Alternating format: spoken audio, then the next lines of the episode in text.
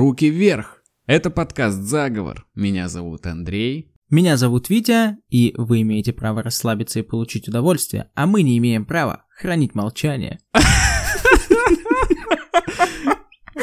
Вот такое кринжовое начало мы вам принесли. Что скажете?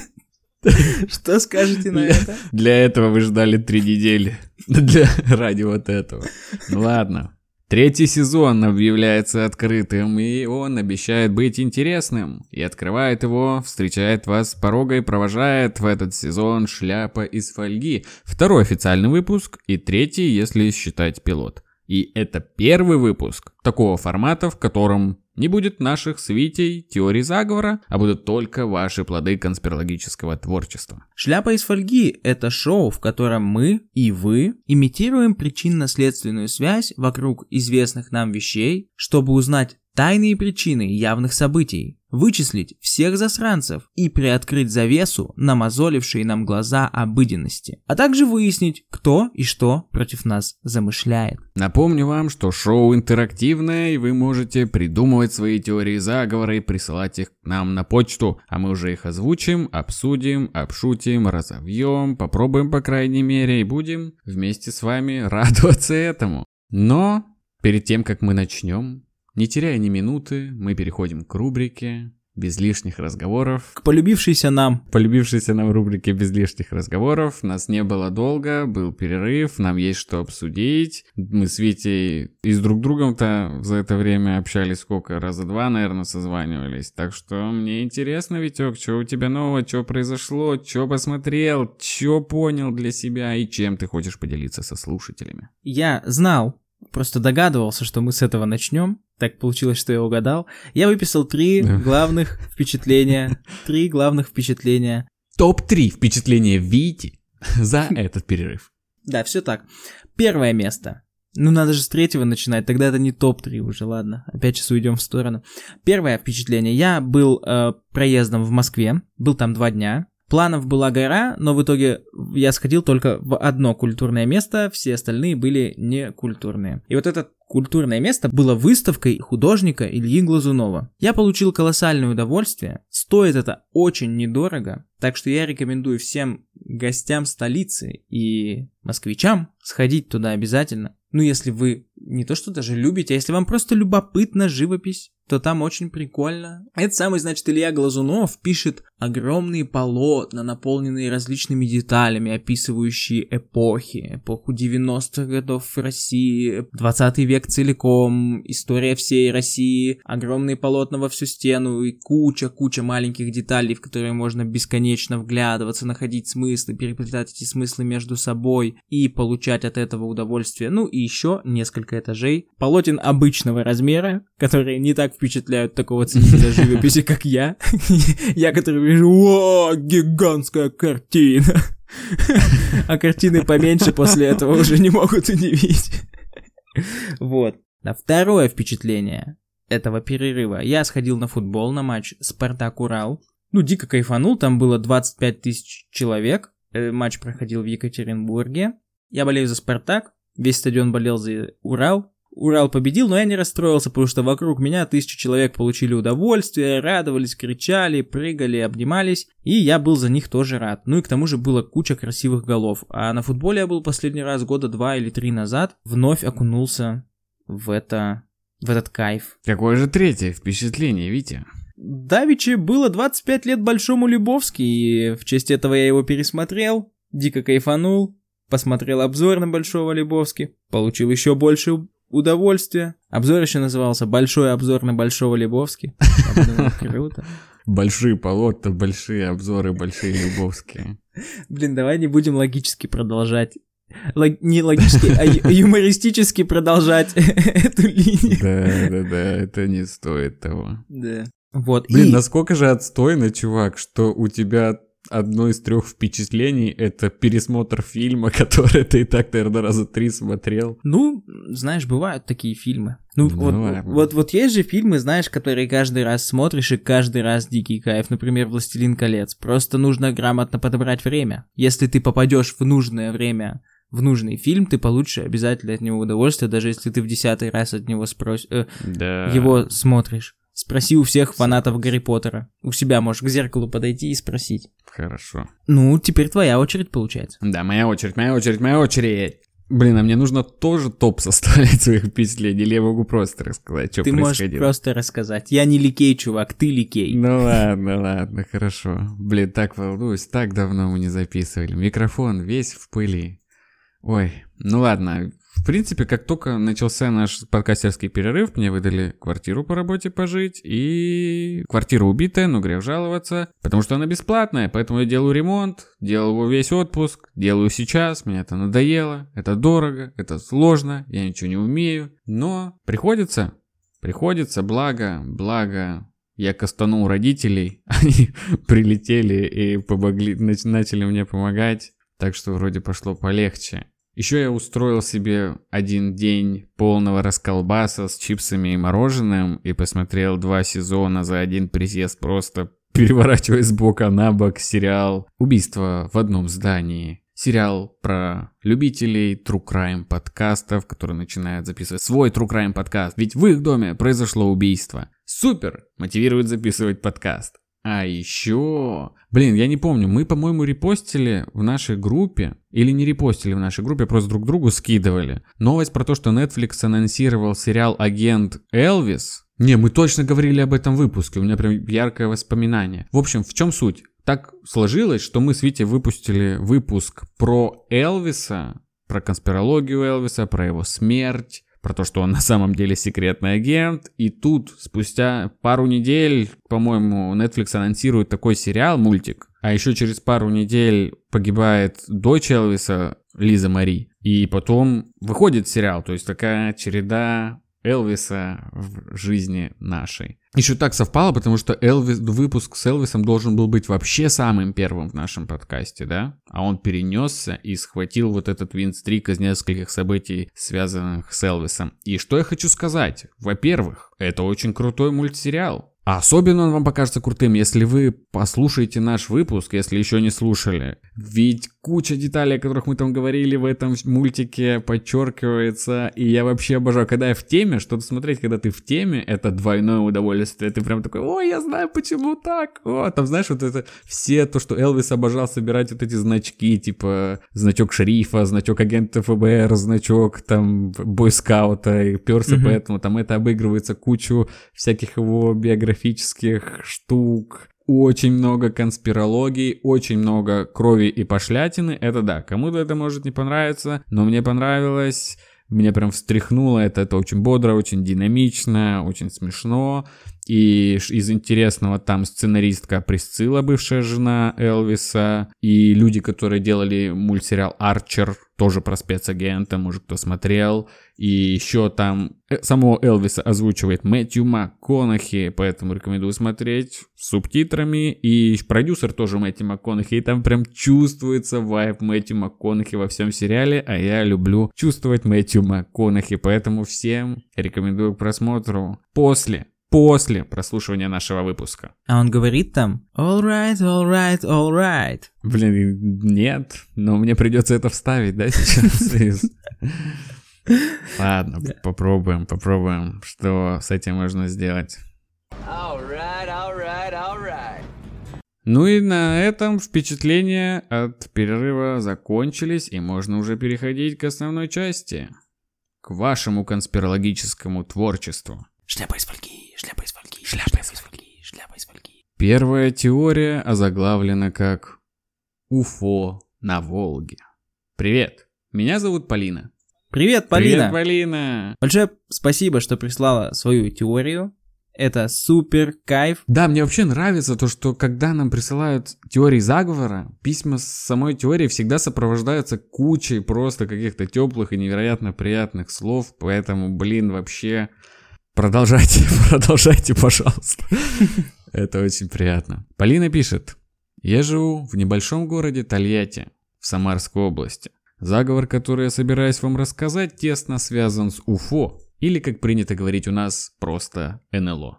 Ну, тут хочется сказать, что, конечно, у нас принято говорить НЛО, потому что УФО это, типа, буквально перевод с английского на русский НЛО, УФО. Ну, в общем, хозяин-барин, Полина сказала УФО, будет УФО. Кстати, я был в Тольятти, пару дней буквально и все время был в гостях, поэтому как таковых впечатлений у меня от города нет. Но в Самаре я был много раз, Самару я очень люблю, так что респект, Самара, Тольятти. Сам город располагается возле Жигулевских гор, где появление эн эл о уже становится нормой для местных жителей.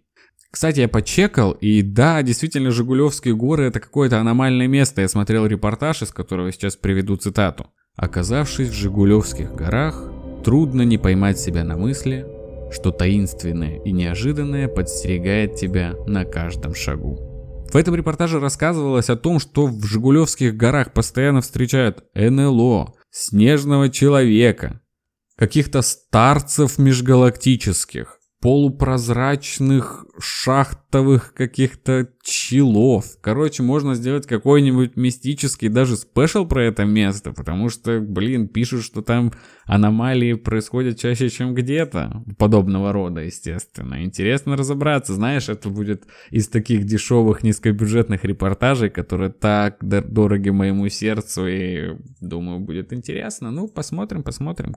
Как бы в результате этого выпуска не оказалось, что все мистические события на Жигулевских горах связаны с жигулевским пивом, но, надеюсь, это не так. Да, можно поставить отметочку на конспирологической карте России, одну из первых. Мы добирались пока, только на мавзолее стоит у нас э, меточка, флажочек. По-моему, да, по-моему, да. Да, по-моему, тоже. Круто, что есть такие места, обожаю такие места. А вот что бы ты выбрал? Жигулевские горы или море Жигулевского? Жигулевские горы. Соврал да, он. Да, ну ладно. Не моргнув глазом. Продолжаем повествование Полины. Вероятность того, что там располагается база эн эл о, не является секретом, а тем более конспирологическим заговором. Прикинь, это настолько не является секретом, что им, типа, знаешь, пиццу привозят, они выходят. Привет, Игорь, как, как жена, как дети? Да, но это не самое интересное. Самое интересное то, каким образом была выстроена местность вокруг Жигулевских гор. Если смотреть на город Тольятти с высоты птичьего полета, то перед вами предстанут районы и кварталы, разделенные квадратами. Полина приводит рисунки, которые мы приложим к этому выпуску. Между районами пролегают зеленые зоны. Кварталы выстроены квадратами километр на километр, причем их нумерация непоследовательна. Построенный первый квартал по факту в названии носит цифру два. То есть где-то до этого существовал первый квартал. Но вот для кого он был? Почему обычным жителям нельзя начать нумерацию с цифры один? Вообще, строение города больше сходит на удобные разметки для приземления или размещения оборудования. Также интересным фактом из истории города является то, что изначально было название «Ставрополь на Волге». Очень просто для нахождения места, если эн эл о понадобится вбить их в карту на инопланетном корабле. Слушай, слушай, слушай, подожди. Тут интересный факт. Я шел однажды по улице и вижу вывеска. Улица Пальмира Тольятти. Я понял, что это имя. Вбил, значит, его в Google. Оказалось, что это какой-то итальянский коммунист. Так что, по-моему, это единственный город России, Тольятти — это единственный город России, который назван в честь иностранца. Если у вас есть какие-то опровержения этого, или вы знаете еще такой город, то скидывайте, будет крайне интересно почитать. Но пока Тольятти — это самый итальянский город в стране. Да, если где-то там в Нью-Йорке район Маленькая Италия, то в России есть целый город Маленькая Италия. Тольятти – самый итальянский город России. А мы продолжаем. Связь с космическими телами становилась все теснее в городе на букву «Т». Это я уже от себя зачем-то ляпнул. Испортил все повествование Полины просто. Ладно. Все началось со строительства развлекательных центров с замысловатыми названиями. Первым был кинотеатр «Космос». Они как бы дают понять, с чего все начиналось. Затем кинотеатр «Сатурн», торговый центр «Орбита», «Меркурий», «Планета», «Восход», «Заря». Наверняка, вот наверняка есть улица Гагарина. Вот почти уверен. Могу предположить, пишет Полина, что мы поддерживаем контакт с внеземной расой в целях обмена информацией. Иначе как еще можно объяснить невероятный бум факультетов, связанных с космическими кораблями. Но, конечно, для одного городка слишком много задач, поэтому теоретическую часть отдали более крупной Самаре. Здесь находятся вузы и музеи, тесно связанные с космосом. Да, в Самаре Институт авиационной и ракетно-космической техники, по-моему.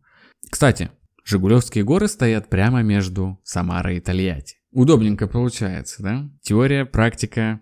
Блин, звучит пока, описано пока мега круто, знаешь, типа. Вот реально у них да, там база, да, да, да, да. Теория, практика. Ну да, красиво, красиво. Возвращаясь к самому началу. Молодой город Тольятти являлся свежим глотком для приезжих, для тех, кто хочет и готов работать на новом заводе. АвтоВАЗ. Огромная территория для строительства машин и танков. А может, и не только. Самара отвечает за теорию, Тольятти за практику. Да, действительно, в Тольятти огромный район есть... Автозаводской, по-моему, называется, и там вот АвтоВАЗ располагается, это городообразующее предприятие, ну там есть еще крупные всякие химические производства, но вот АвтоВАЗ это там прям вообще база.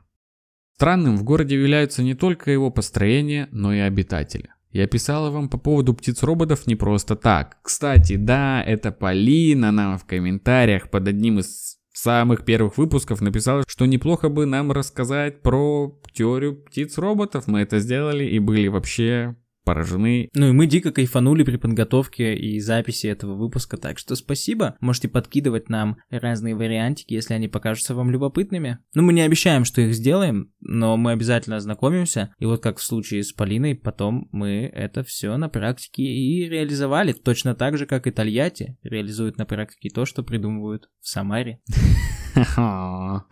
Красиво. Аномалию с птицами она замечала в своем родном городе. Абсолютно очевидно, они роботы, но не все. Это важно понимать. Птицы, которые заторможены чуть больше остальных и выглядят более потрепанными, и есть настоящие. Все прямо как с людьми, знаешь. Да, да, да, да. Самые да. потрепанные и есть настоящие. Каждый раз, видя останки птицы на тротуаре, там из трупного набора лежат только перья. Но где внутренности? Где голова? Блин, это, кстати, клевое подмечало. У меня прям в голове картинка просто шматка перьев на земле. Якобы птицу переехали на дороге, но кишков крови нету. Угу. М? Жиза? Жиза, Витёк? Не, не знаю, я не выглядывался.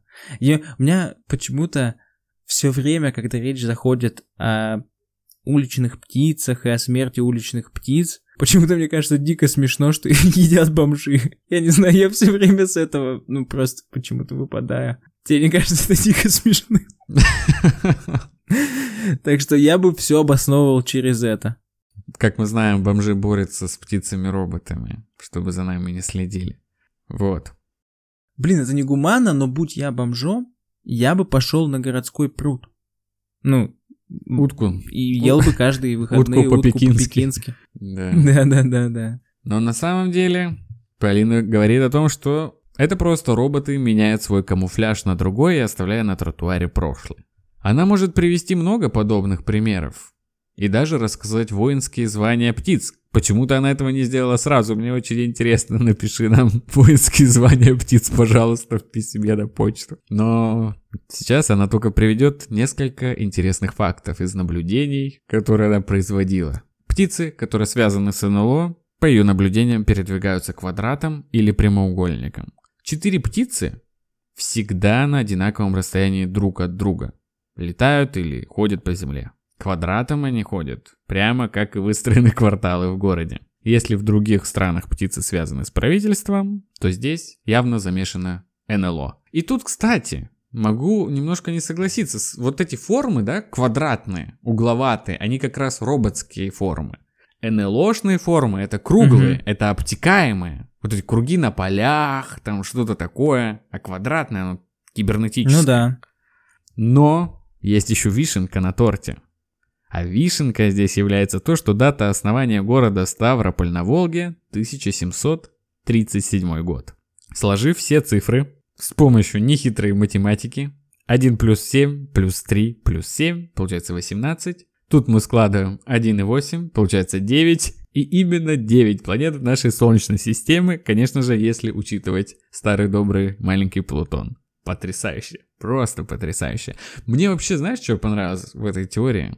То, что девушка взглянула, конспирологическим взглядом окинула не какую-то просто вещь, а свой целый город. Вообще, любопытно смотреть на города сверху, там схемы дорог, они, из них всегда можно какой-нибудь там, знаешь, треугольничек, три шестерки найти, угу. Просто странное расположение улиц, блин, это кайф. Плюс, да, интересное взаимодействие, конечно, эн эл о и АвтоВАЗа, да?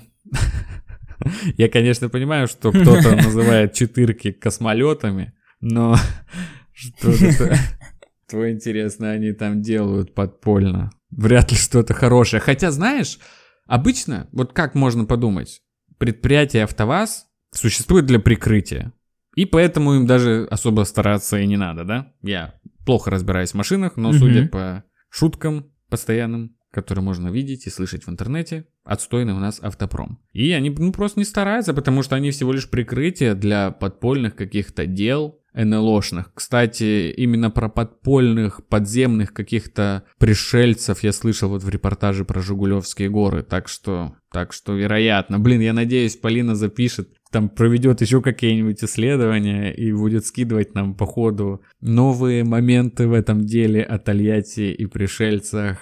Потом уже будет текст. Я проникла в АвтоВАЗ, вырубила охранника. Сейчас, сейчас я снимаю производство летающей тарелки. Что-нибудь такое. Так что, Полина, продолжай. Keep working.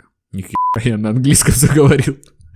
Ну, когда я окажусь в Тольятти, я буду держать ухо востро, смотреть в оба. И по сторонам, и даже вверх, где птицы. Держа- держаться буду рядом с потрепанными.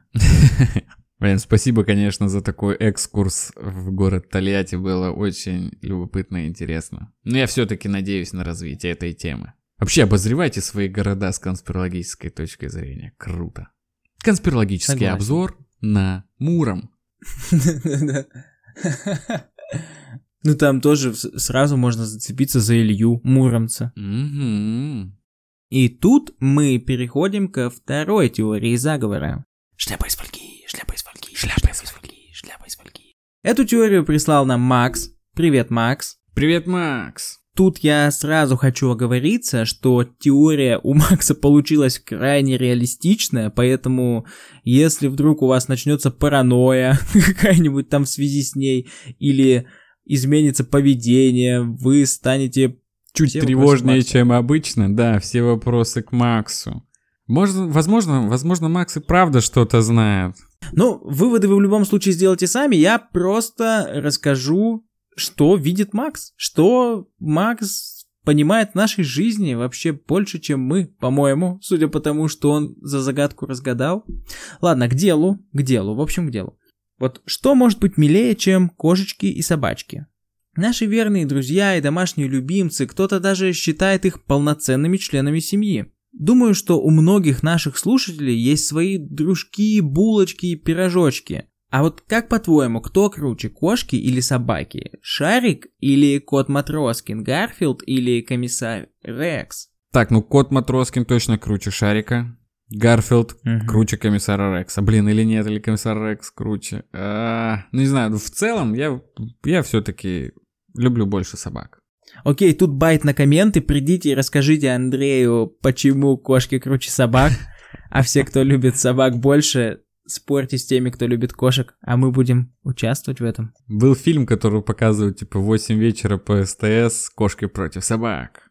Кто помнит «Кошки против собак», байт на коммент, на байт на комменте, и байтом на коммент погоняет, ладно. Соперничество между собачниками и кошатниками жестоко, бескомпромиссно и неразрешимо. Но если выяснить, кто же круче, нам вряд ли удастся, то понять, кого больше, можно. Если верить данным производителя кормов и товаров для животных Mars Petcare, в две тысячи двадцать первом году в России насчитывалось сорок миллионов восемьсот тысяч домашних кошек и двадцать два миллиона шестьсот тысяч собак. Такие животные были в пятьдесят девять процентов российских семей. С две тысячи семнадцатого года количество питомцев у россиян выросло на двенадцать целых один миллион. Всего в мире, по данным Марса, пятьсот двадцать два миллиона собак и триста девяносто девять миллионов кошек. То есть гигантский рынок. Миллиард домашних животных. Блин, это очень много. Да это вообще поразительные дофига. Цифры. В две тысячи шестнадцатом году исследовательская компания джи эф кей провела большой опрос жителей двадцати двух стран мира, посвященный домашним животным. Оказалось, что почти везде собаки популярнее, чем кошки. В целом в мире в тридцати трёх процентах семей есть собаки и только в двадцати трёх процентах кошки. Исключение составили всего восемь государств, причем самой кошачьей страной оказалась Россия. По информации джи эф кей, кошки есть в пятидесяти семи процентах российских семей, а собаки в двадцати девяти процентах. Мяу. Гав. По данным этого опроса, чаще всего хозяева питомцев тратятся на корм и медицинские услуги. Ну и чем же питается вся эта мировая стая кошек и собак? Конечно, специальными кормами. Раньше кошки и собаки питались в принципе тем же, чем и люди, либо остатками еды, либо специально приготовленной, но человеческой пищей. Мы не будем углубляться в историю становления индустрии товаров для животных. Сказать следует только, что сегодня на полках магазина мы видим корма для животных на любой вкус и кошелек. Существуют даже вегетарианские корма. Ну, они продаются в линейке «Живодер», потому что большинство ветеринаров, конечно, не рекомендуют кормить кошек только вегетарианским кормом, поскольку кошки плотоядные животные и им необходимы питательные вещества. Это я специально добавил для справки. Если вдруг вы вегетарианец, то вы молодец. Вы чувствуете себя здорово и в духовном, и в физическом смысле. Я вам респектую. Но если ваша кошка вегетарианец, то вы живодер. Вот такая линейка, купите ей колбасы или вискаса, но с мясом.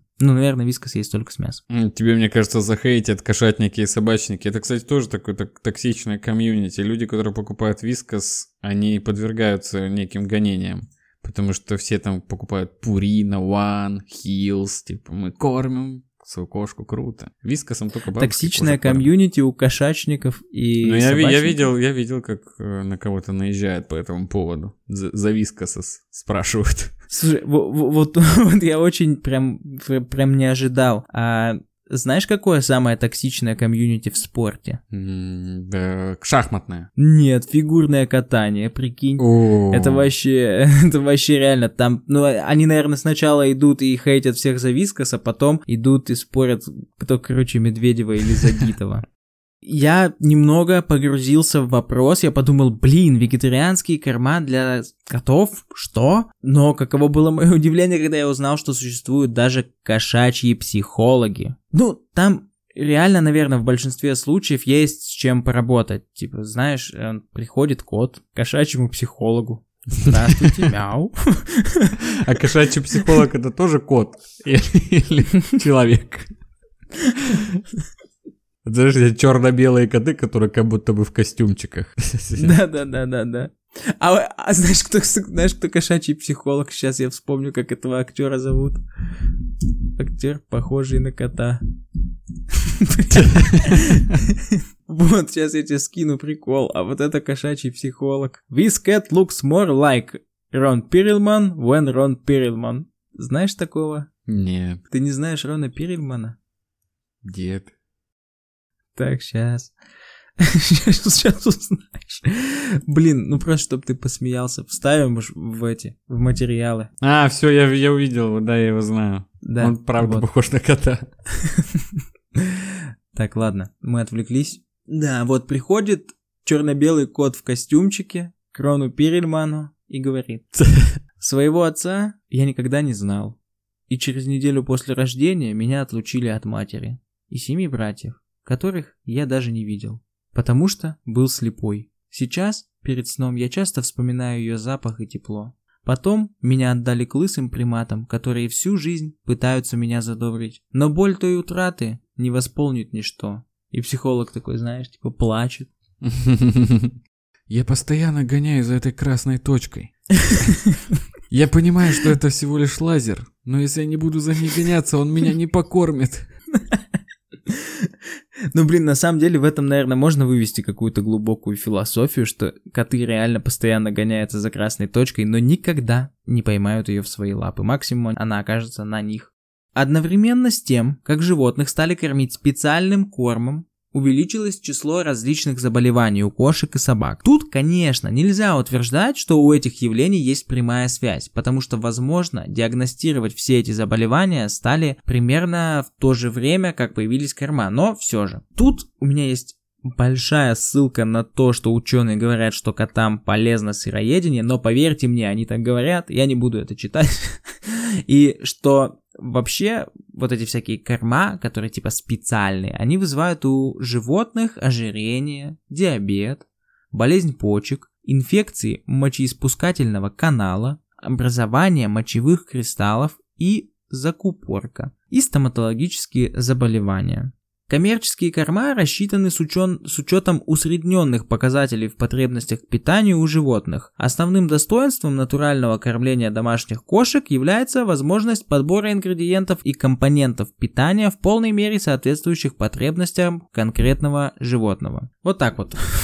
Ну и, конечно, когда появились вот эти все болячки у животных, корпорации, производящие корм, стали что делать? Выпускать линейки лечебного корма. А теперь самое интересное. Крупнейшие производители кормов для домашних животных в России в две тысячи шестнадцатом году. Долю в производстве кормов для кошек в пятьдесят процентов занимает компания Марс, тот самый Марс, который шоколадки, а в производстве собак сорок шесть целых два процента. Нестле, то самое Нестле, которое какао, занимает долю в производстве кормов для кошек тридцать один процент и в производстве кормов для собак одиннадцать процентов. То есть в целом это два самых больших игрока рынка, которые все и решают. И каково было мое удивление, и, наверное, удивление Макса тоже, когда мы с ним узнали, что этому самому Марсу принадлежит не только большая доля в рынке корма для животных, но и более двух с половиной тысяч ветеринарных больниц. И сейчас у них есть одиннадцать ветеринарных и диагностических компаний, тридцать производителей пищевых продуктов и девять научно-исследовательских и медицинских учреждений. Тут мы делаем единственно возможный конспирологический вывод. Корпорации, производящие корма для животных, сами подрывают здоровье кошек и собак, чтобы потом лечить. Для многих их Муся или Рекс – полноправные члены семьи, и они потратят на их лечение любые деньги. Так я вот, честно говоря, опять хочу снять с себя ответственность, потому что, ну, вот если бы у меня был кот, я бы мог загнаться, на самом-то деле. Но лучше посмотрите, что говорят ветеринары. В целом они вроде говорят, что норм, как бы, норм, но лучше самому готовить. Но вся ответственность, если что, на вас. Вот еще тут я хочу задать два вопроса. Оба будут адресованы к тебе, хотя риторически. Вот так вот. Вот смотри, сельскохозяйственных животных, коров, свиней, их, конечно, больше, чем домашних. То есть их, наверное, два миллиарда. Ну да, второе млекопитающее после человека – это корова. Да, вот, рискну предположить. И вот почему такие крупные компании не производят корма для такого большого рынка животных? Они производят кормовые добавки, а попробуй произведи столько кормов, сколько им надо, они же из земли растут. Так проще. Вот, вот, вот, что я хотел тут сказать. Они... Вот корпорации, которым принадлежат те самые коровы и свиньи, они не дают портить свои активы корпорациям, которые хотят травить животных, понимаешь? И почему, почему супер-мега-компании, для которых коровы это реально их деньги, они продолжают кормить их по старинке травой, а не какой-то типа э, супер-жвачкой от компании Орбит для коров, типа там, ну и так далее. Марс же включился, мог бы и Орбит включиться, но нет, они по старинке кормят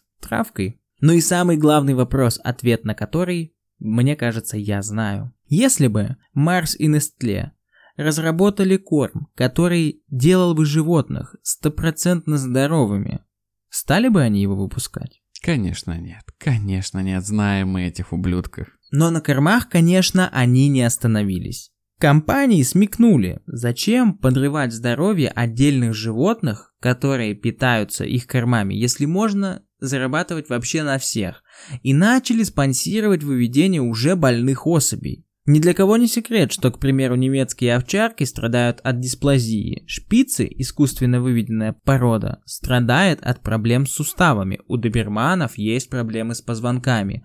Я уже не говорю про бульдогов и мопсов, не приспособленных к жизни собак. Сейчас модно заводить именно породистого питомца, но при этом мало кто задается вопросом их здоровья и то, как на этом будут наживаться компании. Вот тут я нашел цитату одного из заводчиков собак, также правильно про них говорят. Да, да. Недавно я была в клинике, в которой в кабинете эм эр тэ висела шутливая табличка с надписью «Купил таксу, соточку отложи», то есть сто тысяч рублей на лечение. Каждая третья, четвертая такса сегодня с межпозвоночной грыжей из-за длинной спины, и ей нужно серьезное лечение или операция. А в Норвегии уже запретили разведение двух брахицефальных пород: английского бульдога и, видимо, какого-то рэпера Кавалер Кинг Чарльз Паниэля. Вот так вот. Такую вот тайну разгадал Макс. По-моему, это что-то вообще близко к истине на самом-то деле. Да, да, это точно похоже на правду. Надо еще копнуть в рынок ветеринарных препаратов, посмотреть, не стоит ли там Марс за произведением каких-то препаратов против мочекаменной болезни кошек этой, этой злополучной. Да, стоит, стоит. Они производят не только вет... У них не только ветклиники, они и лекарства производят. Ну, вообще дают. Блин, еще же есть у клиник часто, там, приходишь в клинику, а у них там корма определенного производителя. И, ну, как бы контракты такие у клиники с... с определенным производителем кормов. Я как-то еще слышал шутку у Алексея Квашонкина из стендап-клуба номер один, что он как-то привел свою то ли кошку, то ли собаку к ветеринарному офтальмологу, и у него на двери висел вот этот плакат с буквами Ш Б. Прикинь, настолько уже, типа, деньги тащат, типа, из людей. Ну еще, видишь, ну такие вещи, прям, знаешь, подлые по-настоящему. Это как на детях наживаться. Ну, когда типа почти, ну, член семьи. Конечно, ты за него любые деньги отдашь. И тут, конечно, подло. Блин, еще мне знаешь, что кажется? То, что за этой конспирологической теорией стоит какая-то большая боль. Возможно, Макс, у Макса был кот и там или собака, и он кормил. Не надо, не надо. Зачем? Вдруг только... это триггер, чувак. Не надо, пожалуйста, ты гуча, если это правда окажется. Только дорогими кормами и думал, что все будет хорошо, но хорошо не стало. И он бросился расследовать это дело, мстить корпорациям, которые производят корма для животных. И где-то сейчас под дождем и в плаще напротив горящего здания по производству кормов стоит Макс. Либо, либо Макс — это антропоморфный кот. Я извиняюсь, я надеюсь, он не обидится, но просто, знаешь, возможно, Макс — это антропоморфный кот, который хочет разобраться с этим вопросом, ходит такой большой кот Макс. Блин, не знаю, извини, Макс. Что еще скажешь про Макса? Макс, прости, пожалуйста, Андрея, спасибо тебе большое, что ты... Ладно. Очень реалистичная теория. Да, спасибо еще раз, Макс. Мы будем по пятнадцать раз благодарить всех, потому что это реально... Нам очень нравится то, что вы делаете, поэтому спасибо вам еще раз большое. И всех ждем с вашими теориями на нашей почте. Да, теория действительно очень реалистичная. Я надеюсь, никакой боли за ней не стоит. И Макс, конечно, никакой не антропоморфный кот. Спасибо, Макс. Придумывайте свои теории заговора, присылайте нам. Мы будем их рассказывать и обсуждать, и веселиться вместе с вами. Спасибо большое всем, кто дослушал до этого момента. Вам, как всегда, отдельный привет и отдельный респект. Тут мы обычно просим пойти в наши социальные сети, о которых мы, кстати, вначале не сказали, и оставить там смайлик, чтобы мы поняли, подмигнули друг другу. О, этот парень или эта девушка дослушали выпуск до конца. Привет, привет. И мы понимаем, это наш такой тайный шифр. Сегодня мы просим вас оставить смайлик. Правильно говорить эмодзи. Ладно. Эмодзи кота. И... Я тут хочу еще попросить, я думаю, что я потом еще раз буду просить. Если у вас есть где-нибудь там в сундучке лежат какие-нибудь конспирологические мемы, и вы все думали, что бы с ними такое сделать, можете отправить нам. Мы хотим поактивнее вести Телеграм, хотим постить там мемасы о конспирологии. Поэтому, если у вас такие есть, присылайте нам. Мы будем их публиковать и делиться радостью, смехом, весельем со всеми нашими подписчиками. А сейчас мы запрыгиваем в ВАЗ двадцать один четырнадцать и уезжаем кормить уличных котов. Услышимся на следующей неделе. С вами был подкаст «Заговор». Всем пока. Всем мир.